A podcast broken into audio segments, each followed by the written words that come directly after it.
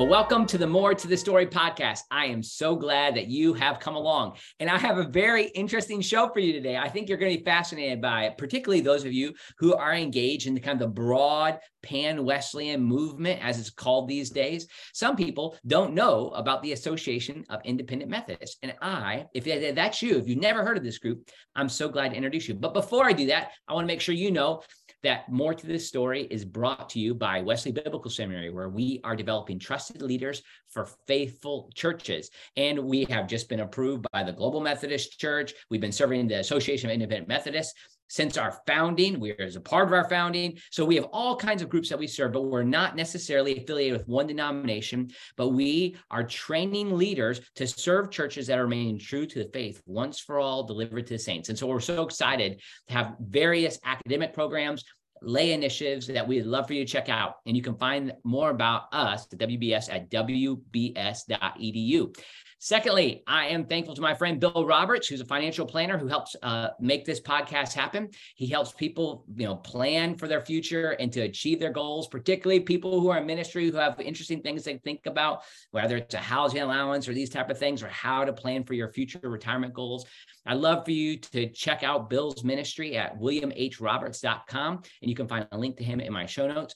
And finally, for those of you who are looking for that next Sunday school curriculum or that next small group Bible study, I have this little short study. It's six sessions, about a half an hour each with discussion guides on the little book of Jude. It's 20, you know, just 25 verses in that book. But really, it's just this attempt to go deeper into one little book. And this little book has an incredible power for our time. So I'd love for you to check that out at andymillerthird.com under courses. And it's something that you can use in a Sunday school class or a sermon series or these type of things, I'd love to bring that to you. So Andy Miller the third, andymilleriii.com. All right. I am glad to welcome in my friends to this podcast. Reverends, I suppose I should say. I just call them by their first name, but um, Marshall Daigre and Adam Godbold, who are pastors in the Association of Independent Methodists. Guys, welcome to the podcast.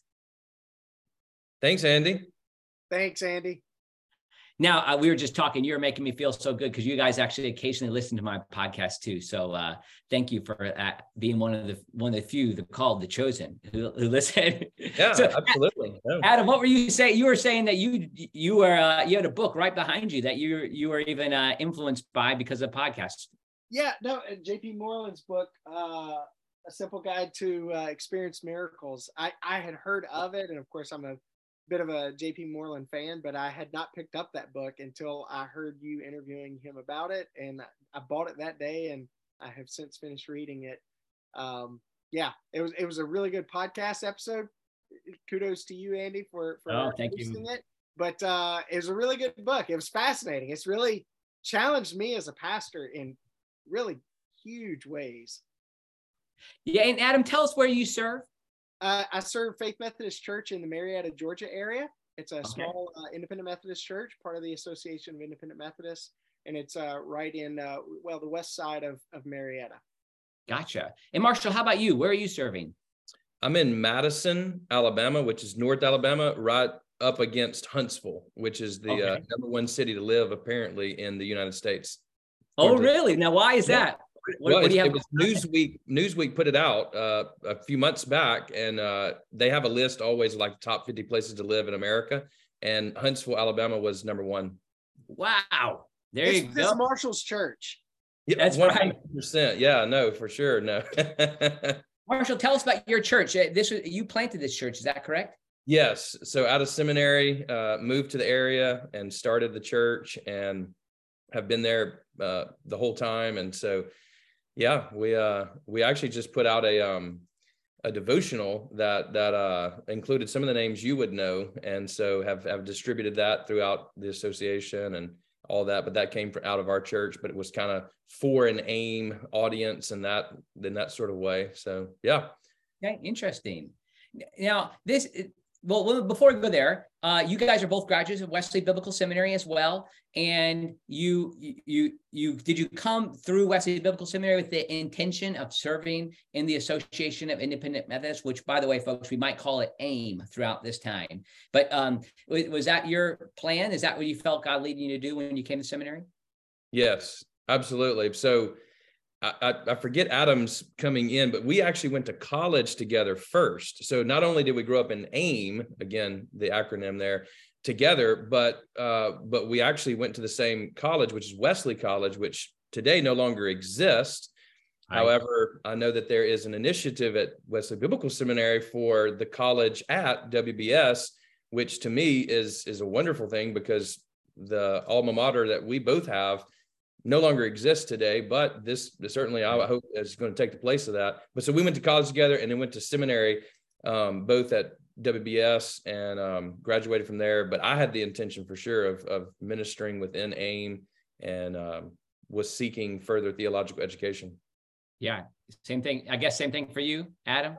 Yes. So right out of college, uh, my wife and I got married, Lindsay, um, and she actually grew up with Marshall at, uh, at oh, interesting church. Yeah, as a child, and so we got married right out of college and moved here, uh, and we're working with the youth at, at at Faith Methodist Church, and we our long term dream was to was to remain. Our pastor was who was also an alumnus of uh, WBS uh, was getting a bit older, and his vision was that we would take over as as the pastoral family of uh, mm. Methodist. But a couple of years in, we we were uh, a number of family things were going on with us, and and um, we we felt called by God to return to uh, Mississippi in order to attend WBS. And so uh, so I started at WBS a couple years after Marshall, and then we we promptly moved moved back uh, here to take over at Faith Methodist Church uh, just three years later. Gotcha.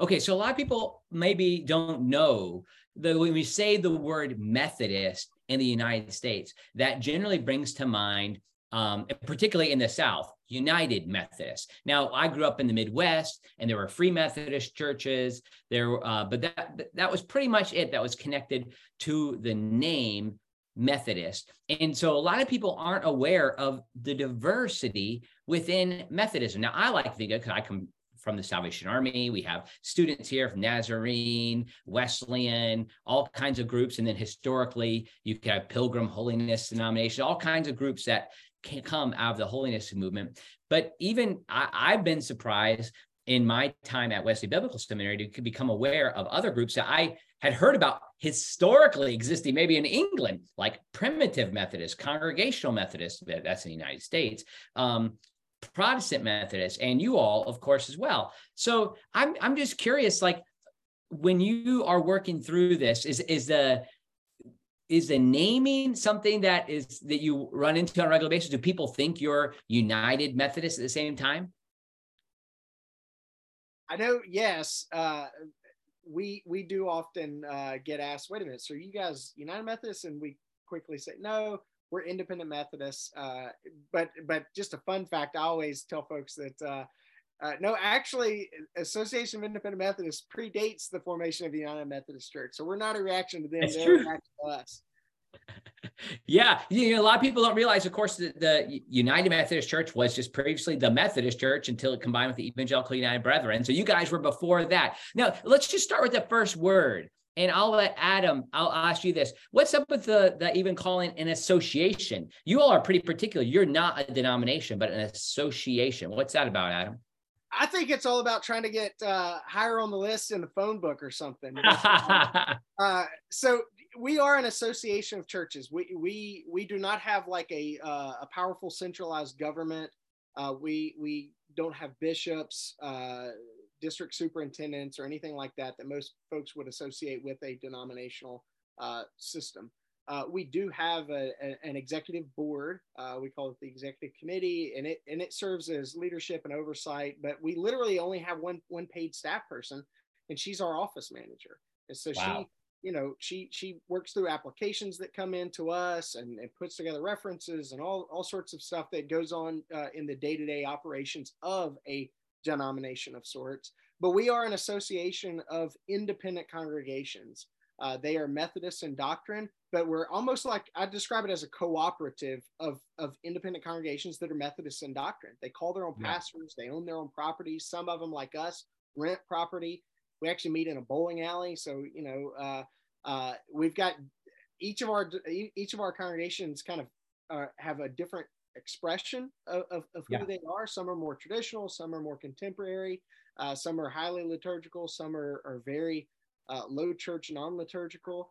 Um, but all of these independent congregations have the commonality of being independent, but also being Methodist in their doctrine. And we do together what we can't do alone, which is where the idea of an association comes in. We do camps and retreats and all sorts of training events. We scholarship students and do all sorts of things together that we just cannot do on our own.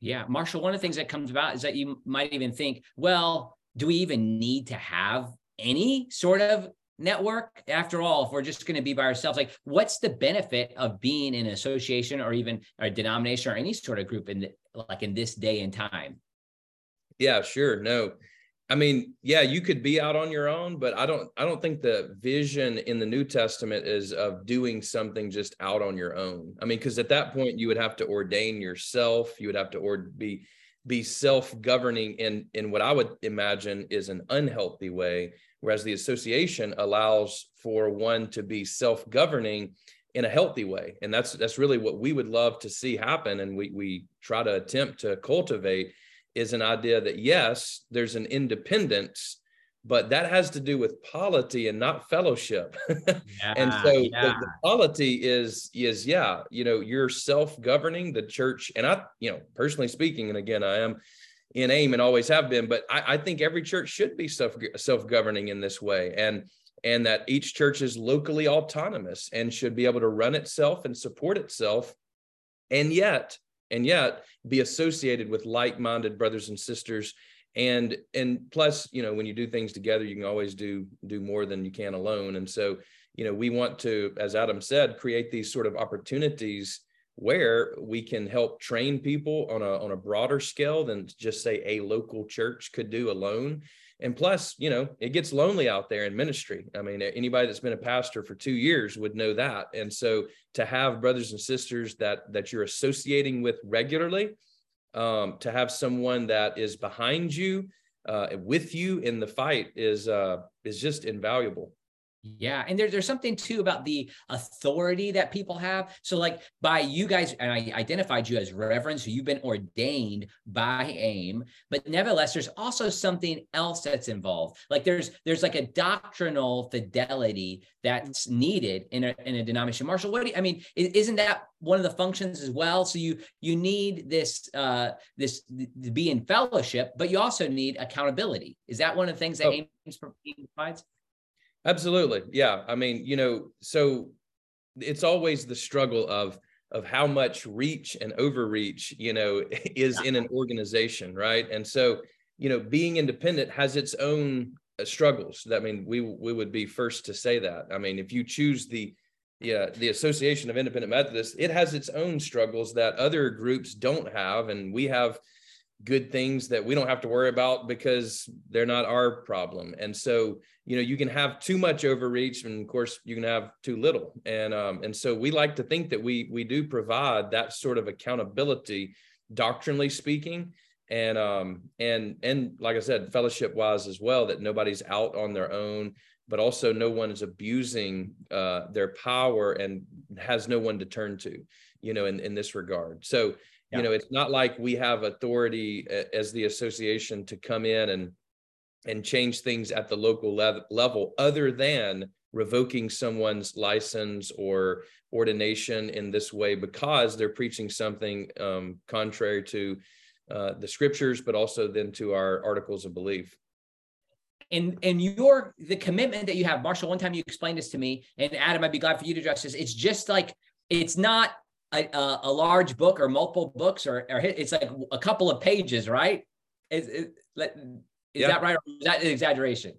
Marshall, you want to address that? Well, jump in, Adam. Yeah, go for it. So, so we have uh, 30 articles of religion uh, or articles of belief, um, which, if I'm not mistaken, the first 24 are taken directly from what Wesley gave to the American Methodists.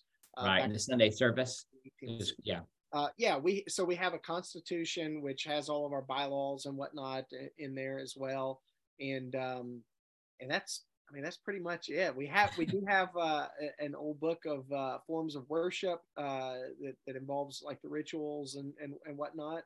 uh, which Marshall uh, Marshall's been talking about actually reproducing that in a more modernized and, and, and, updated way for our pastors and local churches. But yeah, we don't have um, we, are very we're very streamlined in um, in our uh, what incorporates us as an association. Now, before we get into the history, Adam, I want you to talk about that in just a second. But there's there's something more too involved here that I was honestly shocked when I asked. I don't know who I asked. Maybe it's Marshall, but there's some other AIM churches around here. I said, "Well, tell me how, how does the uh, apportionments or or whatever you offer to the association, how does that work?" Uh, Marshall, why don't you tell us how, how does that work? You know? Yeah, it, it's it works about the same way as a mo- as a local church would work in the sense of their membership.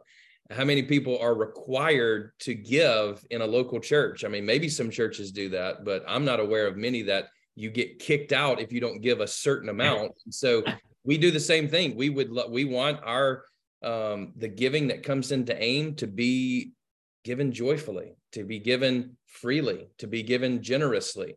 And so, point blank, there's no certain amount. And it, it could wow. be, you know, it could be a hundred dollars or it could be a hundred thousand dollars, which we've never received an know of, but we gladly receive and use well. We're but good. nonetheless, um, you know, it so it really, yeah, there is no apportionment. We, and, so you don't even go ahead adam. Yeah. we literally have congregations that are in a position where they they cannot and do not give a dime to the association. Wow. uh, and most of those are smaller really struggling churches. Uh, but some of our smaller churches are some some of our more generous churches also. And, and one of the things marshall mentioned generosity we have found that generosity breeds generosity. The more we equip the local church the more we uh, scholarship pastors and do free leadership training and things like that, the money just comes in. We don't even have to ask for it. Uh, wow. Our president, Hal Daigre, who happens to be Marshall's father, um, he he prides himself on. I'm not asking for a dime. You know, I, wow. I don't ask a church to give. We we model giving for them, and and they give. And uh, some of our churches tithe. Some of them give you know set amounts uh, monthly or annually or you know weekly. Um, and so it, it, our giving is 100% freely done. Wow. It, it, it's like some people are listening to this. You're like, uh, you should go hit rewind. I don't know if it's rewind or the back button. Like, yes, they did right. say they don't require. Let me just give you an idea. Uh, this is how diverse Wesleyan denominations can be. Like, and I am on, like, if the Association of Independent Methodists is here on local autonomy, the Salvation Army is like uh, miles away. And, and, and there's strengths to that. Like, yeah, more people in the United States know the Salvation Army than know AIM or the United Methodist Church, which is probably more toward the Salvation Army side and their control from the top down. Like, and, and, and this is a part of just the way that organizations work, organizational psychology in general. Like, what does what does a group mean? What does it mean to be a part of a group? Well, in those denominations and the United Methodist Church as it works now, the ownership is at the top. And in, and in the Salvation Army, everything is owned. And I, like kind of the joke, the running joke is in the Salvation Army. And like the thing is, it's not just a joke, it's true. Like my grandmother would say, don't jump on the general's sofa. Right. Like because my sofa that I, grew up with, like in, in the, until we I came to WBS, I had never lived in a house that was owned by the people in the house. Like I always was in a house that was owned by the, the Salvation Army. And my wife grew up in the United Methodist Church and the similar type of thing. Well, my sofa growing up was always essentially owned by the general, like uh, owned by the Salvation Army Incorporated. And so, like, that's a part of what happens in these movements. And just to describe how this was, um, I think, I don't think this is betraying any trust or anything like this for me. It, um, the apportionment equivalent of that in my denomination. I walked into a, a Salvation Army that I was responsible for leading that hadn't paid its apportionments for many years, and it was over $3 million. Now, that was a liability on a balance sheet. Okay, like that's what it was. Like, okay, you can't pay it now, but this will be paid in some way or some and somehow. So, and I've heard similar stories in the United Methodist Church. Like, you have this liability to be a part of this group. And so there's this tension that always exists between the top and the bottom. And and I'm wondering, Adam, is that is there a historical reason why you all have why AIM has moved this way? Well, yes. So when we were founded, there were there were at least three factors at play. Two of which were kind of this this centralized power that was uh, that was becoming in some ways uh, misused. I don't want to say abusive. I wasn't alive then, uh, but everything I've read shows that the centralized power was was being was being wielded. Um, yeah. Another, which was kind of the corollary of that, was was that you had the local church was basically being sidelined from the governance of the Methodist Church, and so you had local congregations that were basically just expected to go to church on Sunday mornings, pay their tithes, send in the apportionments, and and keep their mouths shut. They weren't involved in the leadership. They weren't involved in the decision making process of the direction of the Methodist Church at that time. Right. Um, and so that sort of stuff was going on then. And honestly, our our kind of reaction to that centralized power and developing an organization that has no bishops and has no centralized power really uh, that's been a benefit to us, but it's also been a, a bane to us. I mean, from wow. our very beginning, we have struggled with maintaining congregations uh, because wow. we've congregations that, that will easily come into us and they can just as easily leave. Right. And in fact, that was one of the reasons why WBS was founded was to try to curtail that problem and raise up theologically educated, faithfully biblical pastor theologians, which most independent Methodist churches just did not have at that time. So, you know, you'd have a good, faithful local congregation that was struggling to find a pastor, and they'd bring somebody in who's either theologically not trained or is theologically trained in in in uh, in in another theological uh, distinction or uh, doctrinal distinction, and um, uh, would lead the congregation away, and you know that that independent congregation could just move on and uh, so so one of the reasons why uh, why they sought to the leadership at that time in the early 70s sought to uh, to establish a a, uh, a, a master's uh, program in theology in the deep south was to train methodist pastors to pastor these independent congregations in order to grow the organization in order to grow the health of the organization as well. And um, yeah interesting. So WBS came out of AIM and eventually then not long into our founding like became separate but still with the aim with the aim with the aim of serving AIM. Uh, right? That, like that was a part of what was happening there. Marshall were there in that time I'm not sure if I imagine you both are aware of the history was there also theological re- reasons? Now polity is theological. Polity is ecclesiological at the same time but were there other theological distinctives as to why um, AIM broke off from what was then the Methodist Episcopal Church South? Yeah, Adam's a little more versed on the history, but I do know I do know that one thing about our group from the beginning to even now is that we want to hold to the Methodist Wesleyan distinctive. And so and of course you know if you read wesley at all it's it's it's that then is the authority of the scriptures right? As ultimate you know? And so yeah yeah. of course that has always been you know in the forefront of our minds is is centralized power. If it is going awry then trickles down uh, you know in some kind of almost automatic way to everybody that's being pushed out in the organization and so likewise though we have to you know sustain that same sort of more ground roots uh, our grassroots effort of building up those leaders at least on our end rather than just sending them out organizationally from the top so to speak because we don't have that kind of power. Um and so but it's it still is it yeah i mean i'd say theologically we want to maintain the authority of the scriptures as inerrant and infallible for all purposes of faith. And then, of course, particularly in the stream of, of Methodism proper. And so in, in a lot of ways, I think it was a return to primitive Methodism, if you can, if you want to use that yeah, term, sure. hope, hope yeah. that it doesn't get misconstrued, but like a type of oh. primitive Methodism where it's it's in its nascent form of growing and being uh, independently multiplying and this sort of thing rather than centralized control. Right. And this is what's interesting is like this emphasis.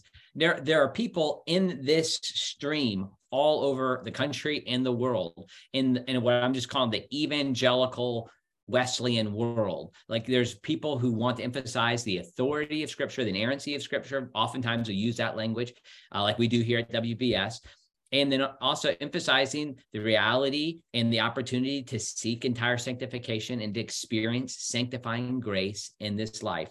So, like that's something that has come about, and it's not a surprise that the churches that are merging from the United Methodist Church as it's breaking apart generally hold to that kind of theology, and that's consistent with um, both Asbury institutions, but also Wesley Biblical Seminary and a few others that are coming out. Like people are looking for these type of things. Well, you guys have been a part of that. This group, AIM, has embraced that same tradition all along the way. So I, I, think it's really a powerful testimony to this. Now it's interesting too. You you guys have both said a few times that there are challenges with it. Like mm-hmm. centralized control has its benefits. And what what do you all miss? I don't know who to ask this question to, but what do you what do you wish you had if you had had central more centralized control? I'll, I'll speak from my perspective first, I guess. Yeah, go ahead. um, you know, one of the things would be just it's really what Adam already mentioned, kind of, which is which is when you're ordaining your ministers, there's a lot of control if it's centralized, right? You can require these sorts of things, whereas you know we don't require that our that we can't come into a local church for instance and say no you cannot have that person as your pastor. Now what we can do is say like hey that person theologically does not align with us. And you know then then there can be repercussions of that but we can't say like hey you know this guy i'm not i don't know that he's uh, this or that or she is this or that. Instead you know we we don't have that kind of control to to do it from the top. We can revoke license like i've said uh, earlier but you know sometimes you wish that there was just a requirement where you could push a button but but i would also say on the flip side of that we've seen that abused as well. Just because you're quote trained it matters right where you're trained. And I think you would back that up, Andy. You know, Amen. it matters where you're trained and in what you are trained in. And so, yeah, yeah. You know, I would take a, a person who was trying to be spirit led and, and had the authority of scripture over anybody that was, say, you know, neo orthodox in their understanding of the resurrection. Yeah. Yeah, sure. Absolutely. You know, here's one interesting thing too about the centralized power. You talk about sending people places. I serve four different congregations, my wife and I together. And in, in, the Salvation Army, husband and wife served together, both ordained.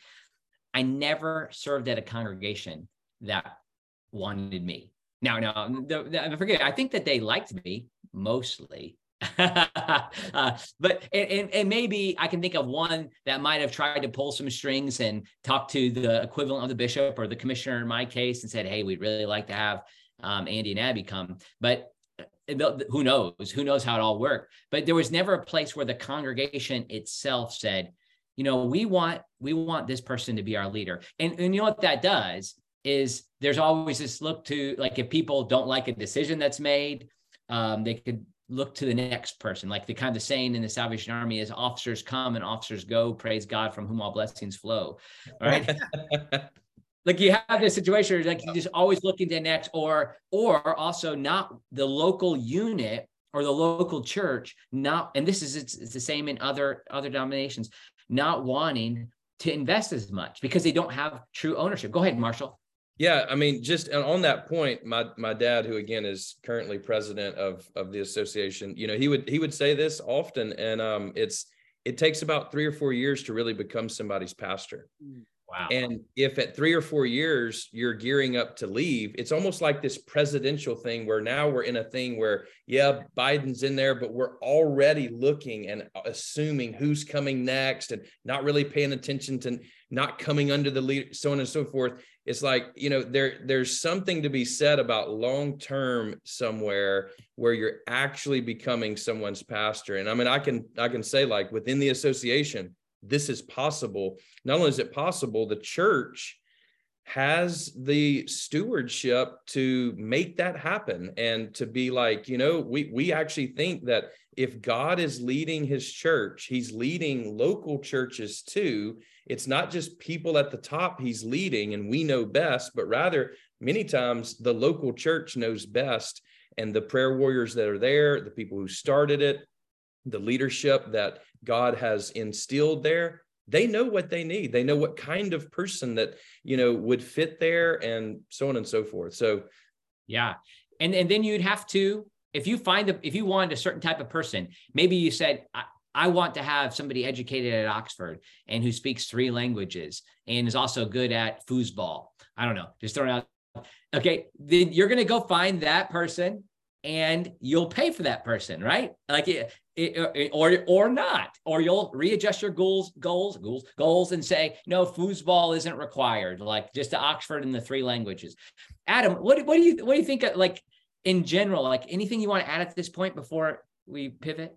Yeah, I mean, it, it, the way our organization is structured, the local church really does have ownership, um, not not over the pastor, but over themselves. And the pastor is a part of the local church. And and one of the benefits marshall mentioned three to four years um, when when a when a church is is is is in a pattern of the pastor only being there for a handful of years and then moving on it really is difficult to build continuity and it and it does also create a a uh, it creates an environment in which the pastor really uh, uh, is not a part of the congregation. Instead, he's mm. he's just he's a hireling almost. And, yeah, and sure. that's not to say anything about somebody who's in a situation where they have moved on after a handful of years.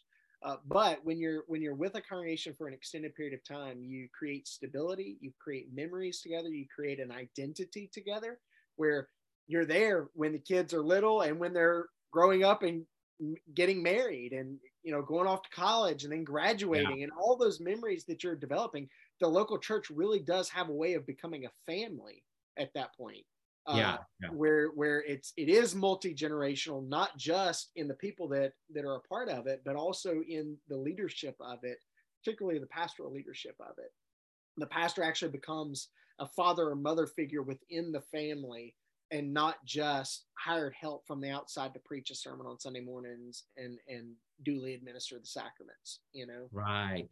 Right. This is so interesting. Now, one of the things that comes up um any and, you know some people as i've lived in the south now for 15 years and now particularly in mississippi um people might say to me not long if they're really honest uh, you're not from around here are you, you know, it, it, even though my northern family uh when they hear me talk, they say, well, "You sound so Southern." And like, are you kidding? Okay, so so so forgive the Yankeeism, the Midwesternism in this, but a lot of times there's a way of looking at anything that has in its title or origin Southern, Southern Baptist, Methodist Episcopal Church South. Um, and, and even like I've heard it here, like with uh, institutions that came around in the early 70s, late 60s, often existed and came about because of challenges with segregation. And there there often are like kind of racial components to the existence of institutions.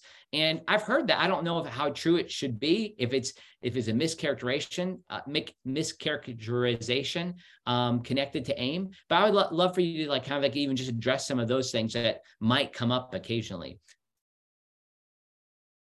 Adam, so, so yeah, AIM, AIM was founded in 1965.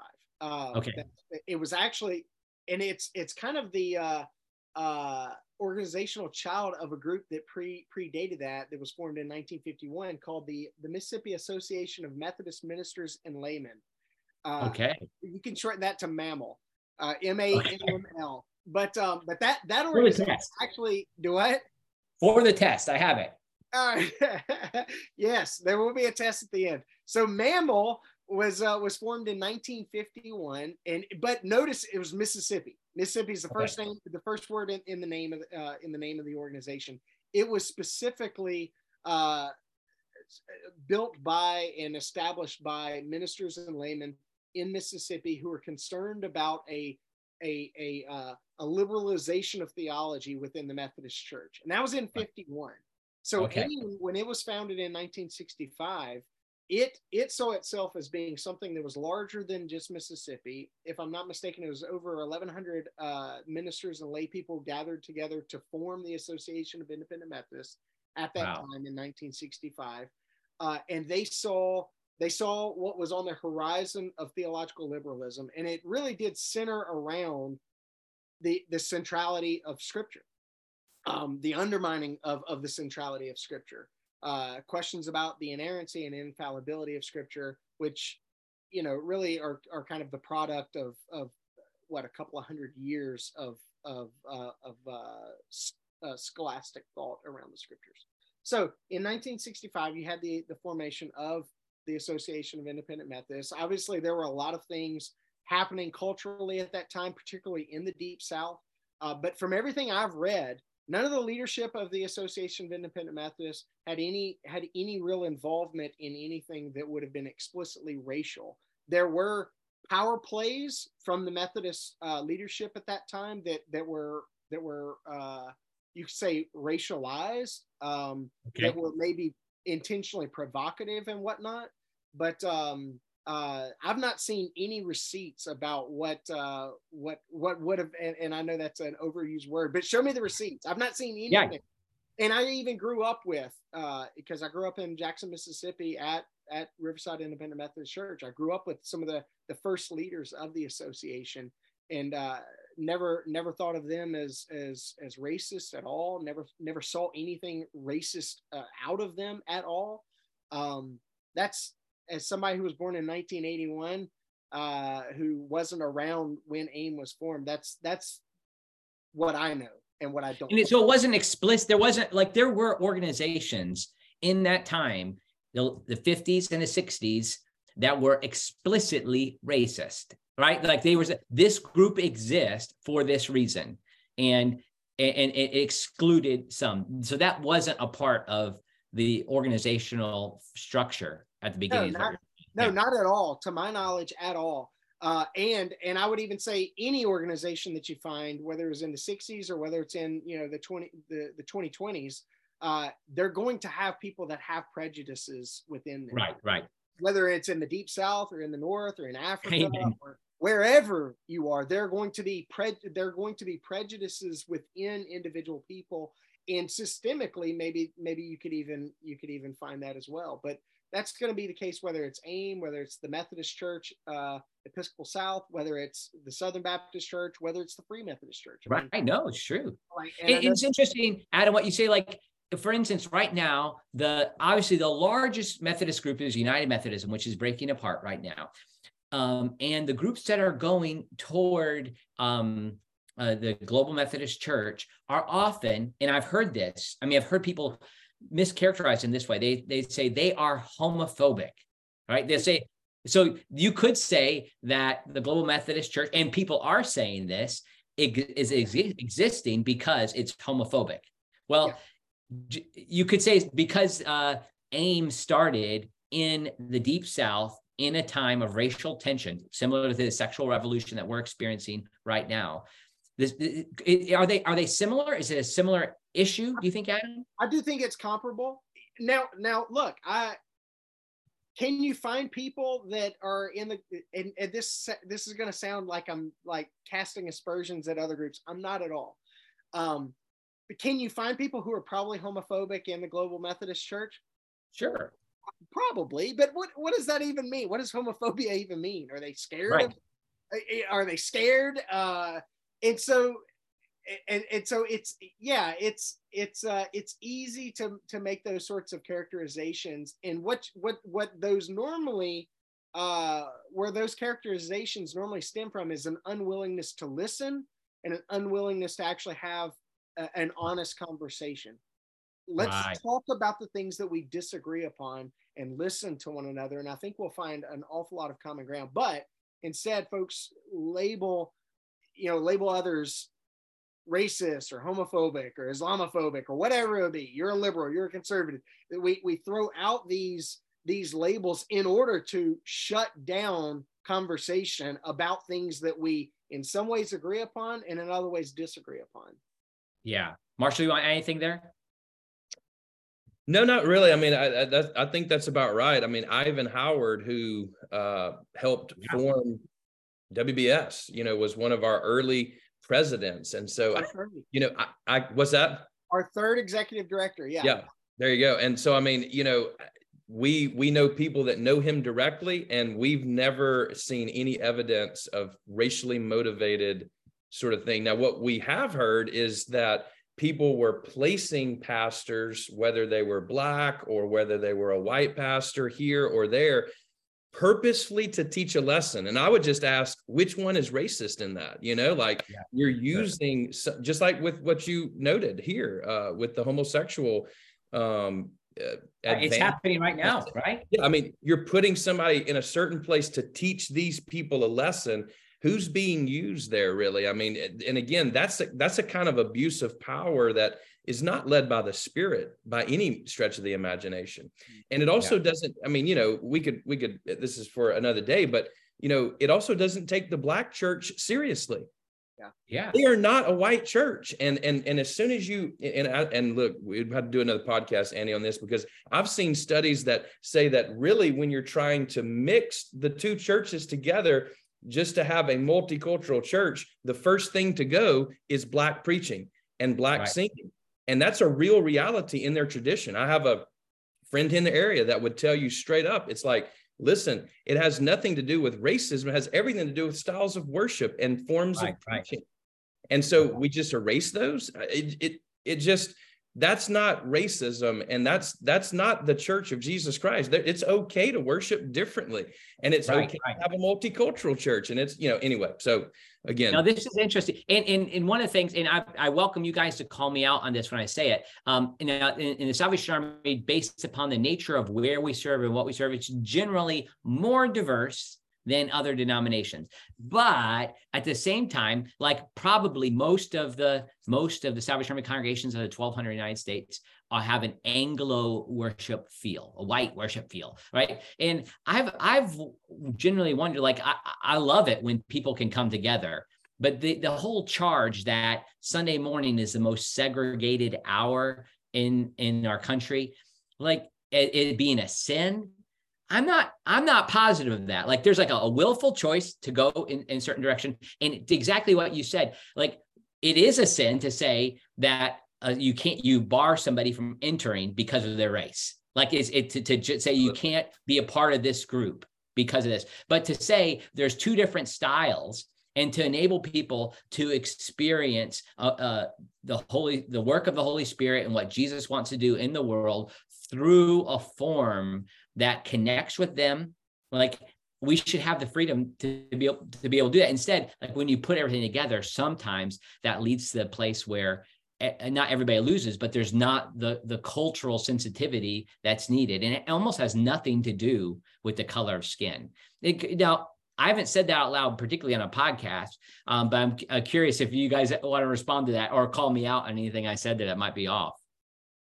No, I couldn't agree more. I, I, that's that's what I maintain is, and and I think there's there's bigger gaps really in socioeconomic levels is what I find in churches. Right. Is these are the ones that oftentimes there's almost a, I don't know what you would call that, and uh, you know a a degradation or whatever you want to call it of people that like oh yeah well i can't go there because they're an uppity kind of thing those kind of gaps also we, we never take into consideration you know not to say that there's not racism and not to say that there's not issues.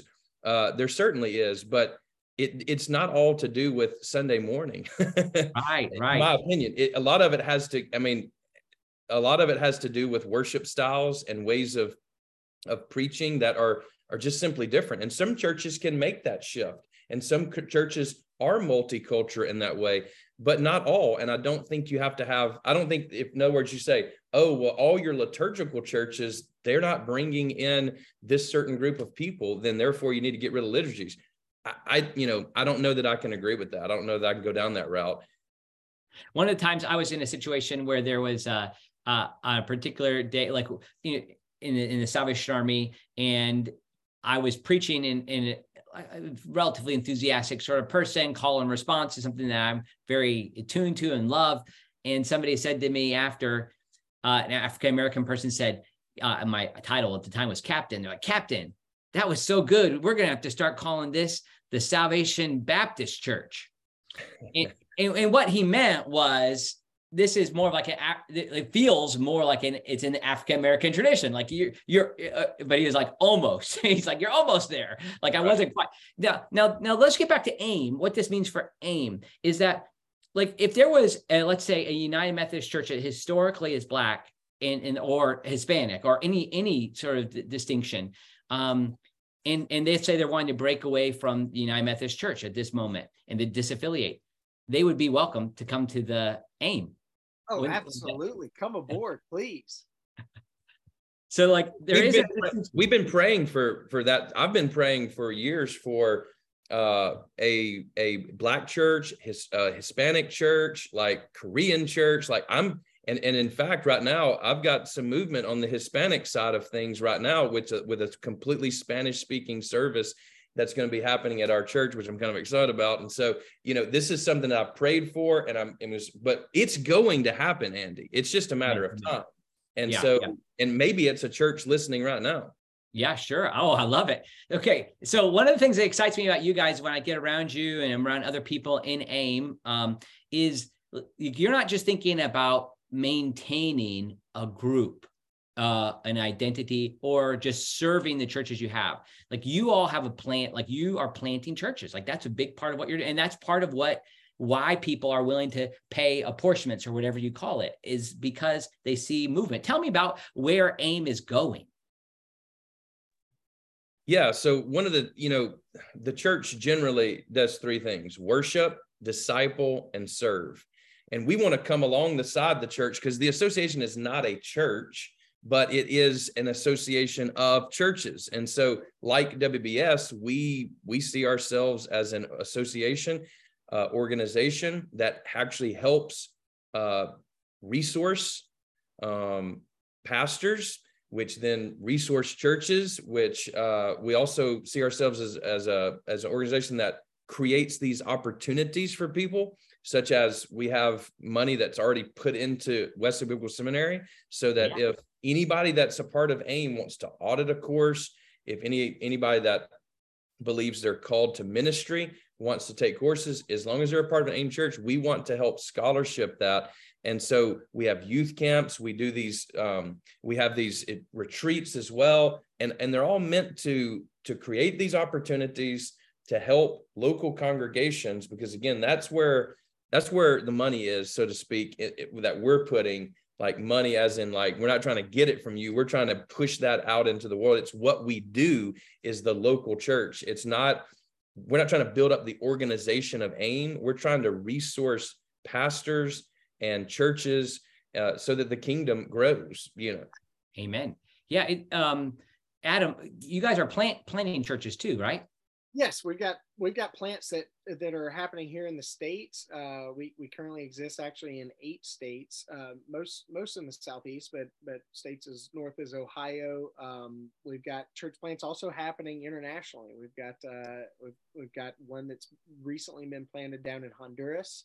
Um, we've got uh, we really do have a a, uh, a, a an international presence in Honduras, Ecuador, Mexico, Japan, Poland, Ukraine and so we're kind of all over uh, but but primarily clustered our congregations are in in the united states. Um, but uh, we've got a church plant starting up in brandon mississippi uh, and uh, that marshall's been really really involved in in uh, in helping raise up and develop the leadership there.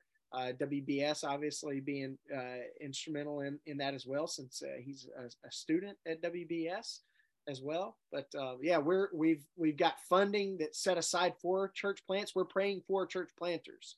Uh, yes. Yeah. tell us the Lord's called them to plant and tell us where, and we're we're ready to to coach and resource and uh, get you out into the field planting these congregations. Wow. and we're, and we're not afraid we're not afraid andy to um to reach across denominational lines for help look we know we're a small organization so we've reached out to the nazarene church at times for help we've reached out to the wesleyan church for help in fact we have uh, two cohorts that are happening right now that are trainings online for our pastors that we're helping to to fund um, that are from two guys from the Wesleyan Church with Groundswell and a thousand churches. And uh, one, of them, one of them focuses on church health, the other's more church planting stuff. And um, and we're also reaching out to another group right now that I'm that I'm in contact with. So we're not a we understand that we're small and we can't do everything that a big organization can do. That's when we reach out for help. We're not we're not too big to say, hey, we don't need any help. We know we need help. And and yeah. we we believe in what these other groups are doing. We're not against them in any way. We just have a different polity. What what if somebody is feeling right now like they feel called to church, planning a church? Um, what type of resourcing and support would you give to somebody? Let's say like, okay, we're here and I, am looking at various denominations and I'm Wesleyan in my theology, but I'm just trying to figure out like what what group I want to be connected to. Like what sure. what what do you all offer? Yeah, I mean, well, so I'm actually the uh the church health and multiplication chairman, which would be over church planting.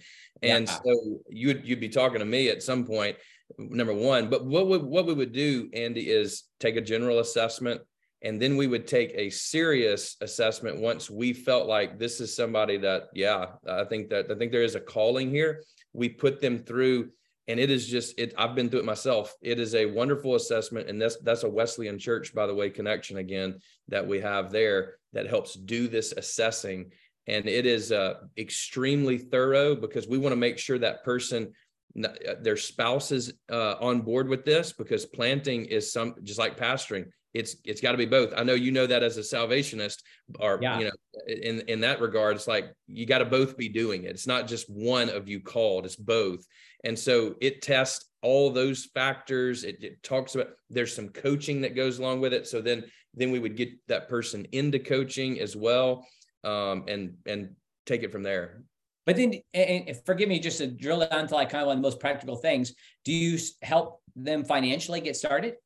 Yes, for sure. For sure. Basically, if they go through our assessment and all, we're gonna we're gonna help all the way through um, as best we can. Um, you know, with with me and and the church that I planted, uh, AIM was there. You know, from the beginning.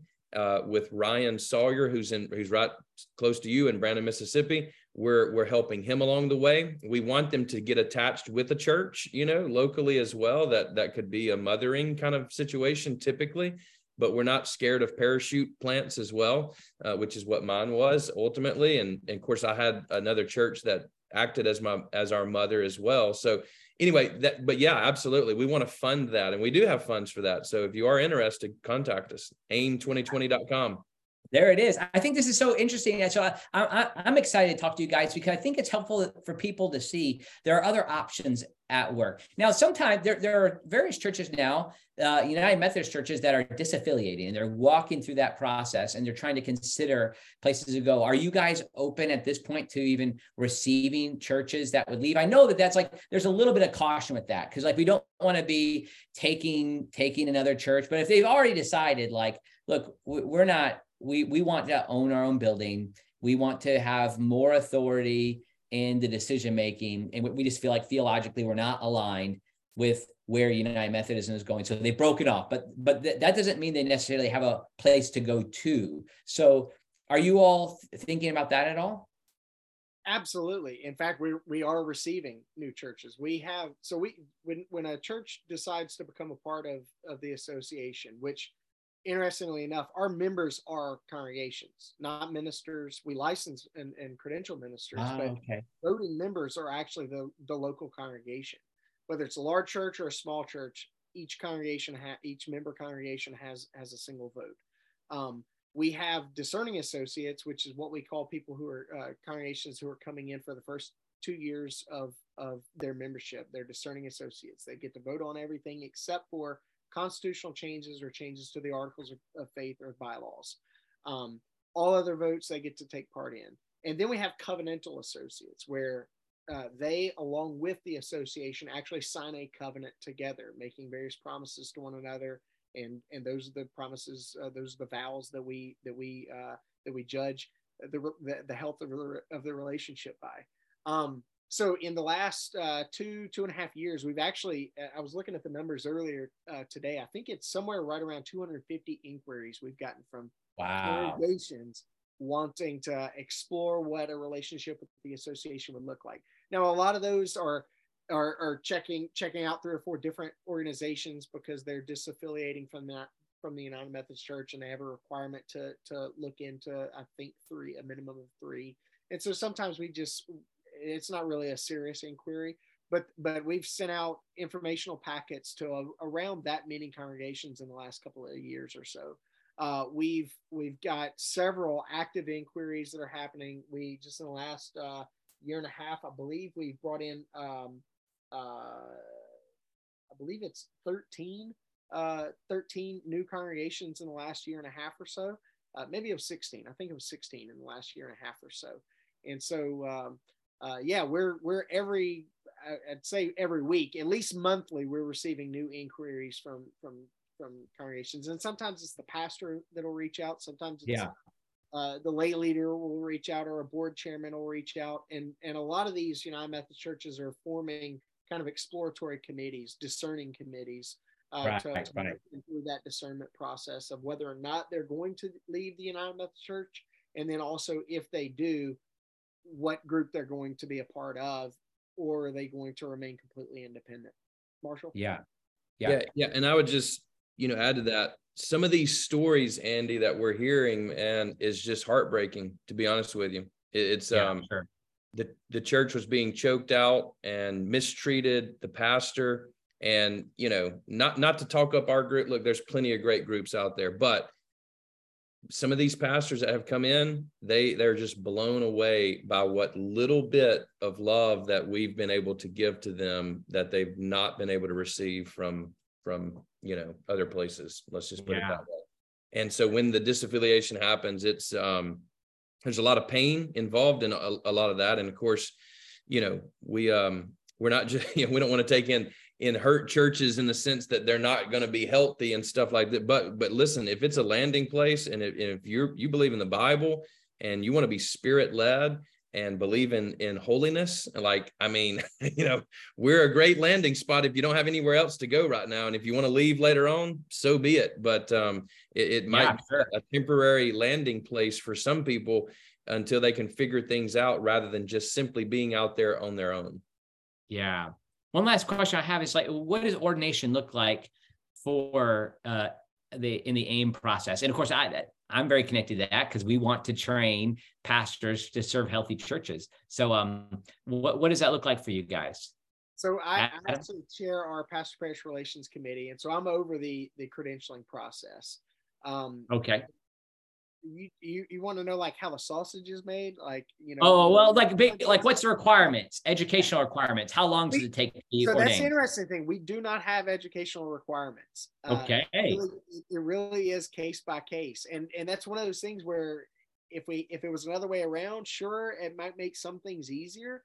Uh, but we've got pastors that with we've got pa- some pastors who hold phds one of them being a professor at uh, the seminary there uh, right uh, and, and, actually, uh, Chris Lorsdorfer, who also holds a PhD, he pastors one of our churches, but he's not credentialed with us. He's right, right. Another group. Um, and and then we've got pastors who who uh, I don't even know if they made it made it through high school. I'm not quite sure, but uh, we've got a variety of of uh, of of, uh, of academic um, training uh, uh, in in our pastors. Um, we uh yeah basically if, if if someone wants to be credentialed with us they they approach us they get an application we do references and and all that sort of stuff uh, to check on background uh, and then we we put them through the interviewing process and move them move them through. If they if they uh, if they if they cut the mustard then we will uh, we'll move them through the process of credentialing. But uh, not everybody that applies does get through that process, but uh, you'd be you'd be blown away at the variety of of, of academic backgrounds that we have. Um, Interesting. High scholarship or none whatsoever. Um, yeah. this is fascinating. It's so it's so interesting to hear about this. I imagine some people are just really blown away to know that such a group exists, and that's exactly why I wanted to have you guys on because I'm encouraged by the vision that you all have in in trying to plant churches, resource pastors, find a way to exist as a group. Now, I'm, I'm having I'm having over these months as things are happening in broad Methodism, like and I include all the denominations in that. I have on another uh, uh, pastor who's disaffiliated from the United Methodist Church, and they've created just a network. They uh, Shane Bishop, and they they have a group of and they're mainly large churches over 750 people each and they're they're just trying to come up with ways to resource each each other, but um, and it, it's completely voluntary. So th- there's a lot of things to happen. And this, honestly, I just believe this is an exciting time to be an evangelical Methodist, and and that means people who are in this stream of thought in the Wesleyan tradition, like we fought, like we're the grandchildren, so to speak, theologically of John Wesley, who take scripture seriously, who are wanting to stand up uh, in this time. I think this is an amazing moment, and you guys are a part of that. And I'm I'm glad to just give you a little bit of space to talk about it. All right, you guys know since you are my some of my listeners, my regular listeners, I always ask: Is there's more to the story? So is there more to the story? Of Adam and Marshall, maybe uh, something that you uh, don't talk about very much that I might laugh at. Marshall? Yeah, I'll, I'll go first, you know, because I've been anticipating this question. Because Oh, I, there it is. at the end of every, and you'll like this one, I think, Andy. But you know, when I was in seminary at Wesley Biblical Seminary in Jackson, Mississippi, I worked for the Salvation Army, and Oh, that's did where I- that's where I first learned that the Salvation Army was not just an organization, but was a church. And so I was working with Rob Pokai at the time, who was who was in um, in seminary with me, later to become uh, vice president at, at at seminary. But yeah, I worked for the Salvation Army. So Oh, there you go. What what was your job? I was a house monitor at the Center of Hope. So There I, I dealt with all the guys as they came in off the street or out of prison. You know, a lot of them come out of prison, and and so I was helping with the um, somewhat of a halfway house. I mean, that, that's how most people would understand what we were doing. Yeah, awesome. I'm sure you have a lot of stories from that. Uh, Yeah. Adam, how about you? tell 'em here? So so yeah more to more to my story um part of uh part of me leaving the atlanta area to go to wbs at the time was motivated by my wife and i who we met at aim youth camp and uh um we were we were diagnosed as infertile and that was part of part of what launched us out we said let's leave georgia go to mississippi uh, started WBS. Katrina hits uh, a couple few weeks later, and then she starts having morning sickness, and uh, that's that's that's part of our story and how it dovetails with WBS. and and then how many uh, children come from the Godbold line right now? So our youngest is now nine. Uh, we we now have nine, and our youngest is just a few months old, about seven months old.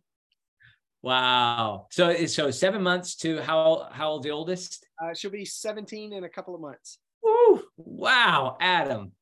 Way to go, man. So much That- for infertility. yeah, amen. Well, guys, thank you so much. Again, real quick, where can people find information? Marshall, you gave one website. Where can they find information about AIM? yeah, aim2020.com is our website, and you can find our phone number and email and all that. Absolutely. Even in 2023, you can find AIM 2020. All right, what are you saying, Adam? No, I was gonna say if if if somebody wants to, they can always reach out to to Marshall or me, uh, just personally, directly. Um, Okay, great. I'll include, well, maybe we can get your email addresses and we'll include those here in the show notes. So thanks so much for coming on, guys. It means a lot to me for you to take some time to, to tell us about this association and what it's doing for the kingdom.